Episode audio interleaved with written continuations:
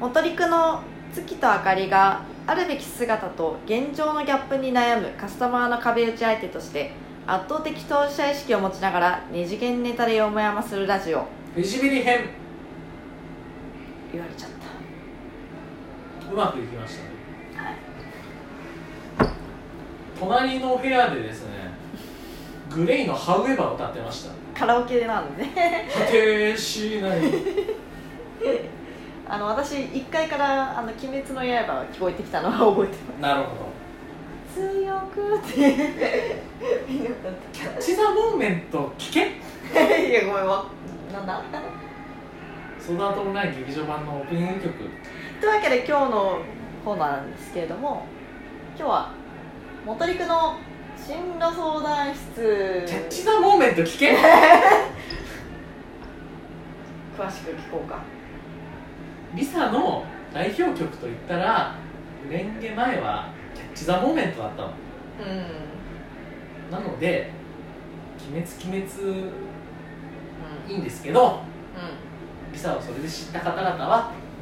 ぜひ「キャッチ・ザ・モーメント」という曲も聴いていただけると嬉しいです他の曲もねはいやってみようと、はい戻してくださいまあ本日のコーナーは元陸の進路相談室って形になるんですが、あのー今はね私たちがお話ししてる間にもお便りたくさん、あのー届いバンバン届いてるかなと思ってるんですがちょっと私たちあの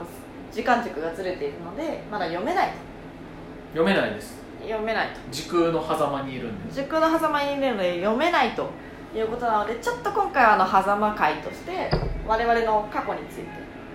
ゆるっとお話ししていければなと思っておりま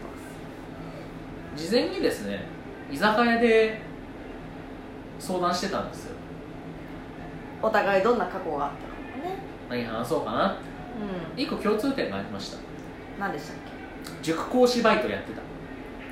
まあ、結構多いですよね塾講師の、まあうん個別集団授業やってました、はいはいどっちも個別指導塾だったのかな私集団ですあ集団か私集団だ私個別指導でした、はまあ、そんなふうにあの先生もどきをやってたわけですよいうんそこでのエピソードを一つうん話したいなと思いましたお願いしますもともと塾講師を始めた理由って見かけ上の給料がまあちょっといいかなって思ってるのと、で実際そんなに費用対効果良くないんだけど費用対効果コスパ費用対効果 ROI ROI 前回もやんなかった前回もやったはい復習ですよはい復習、はいっていうのとあと受験終えたての大学生ってまあそこそこの大学に行ってると自分にできること、うん勉強を教えることうん、うん、みたいな思考になりがちなんですよこれじゃあ今あるアセットで考えるとねアセットアセットはいっはいていうことでまあ大学1年生ペーペーの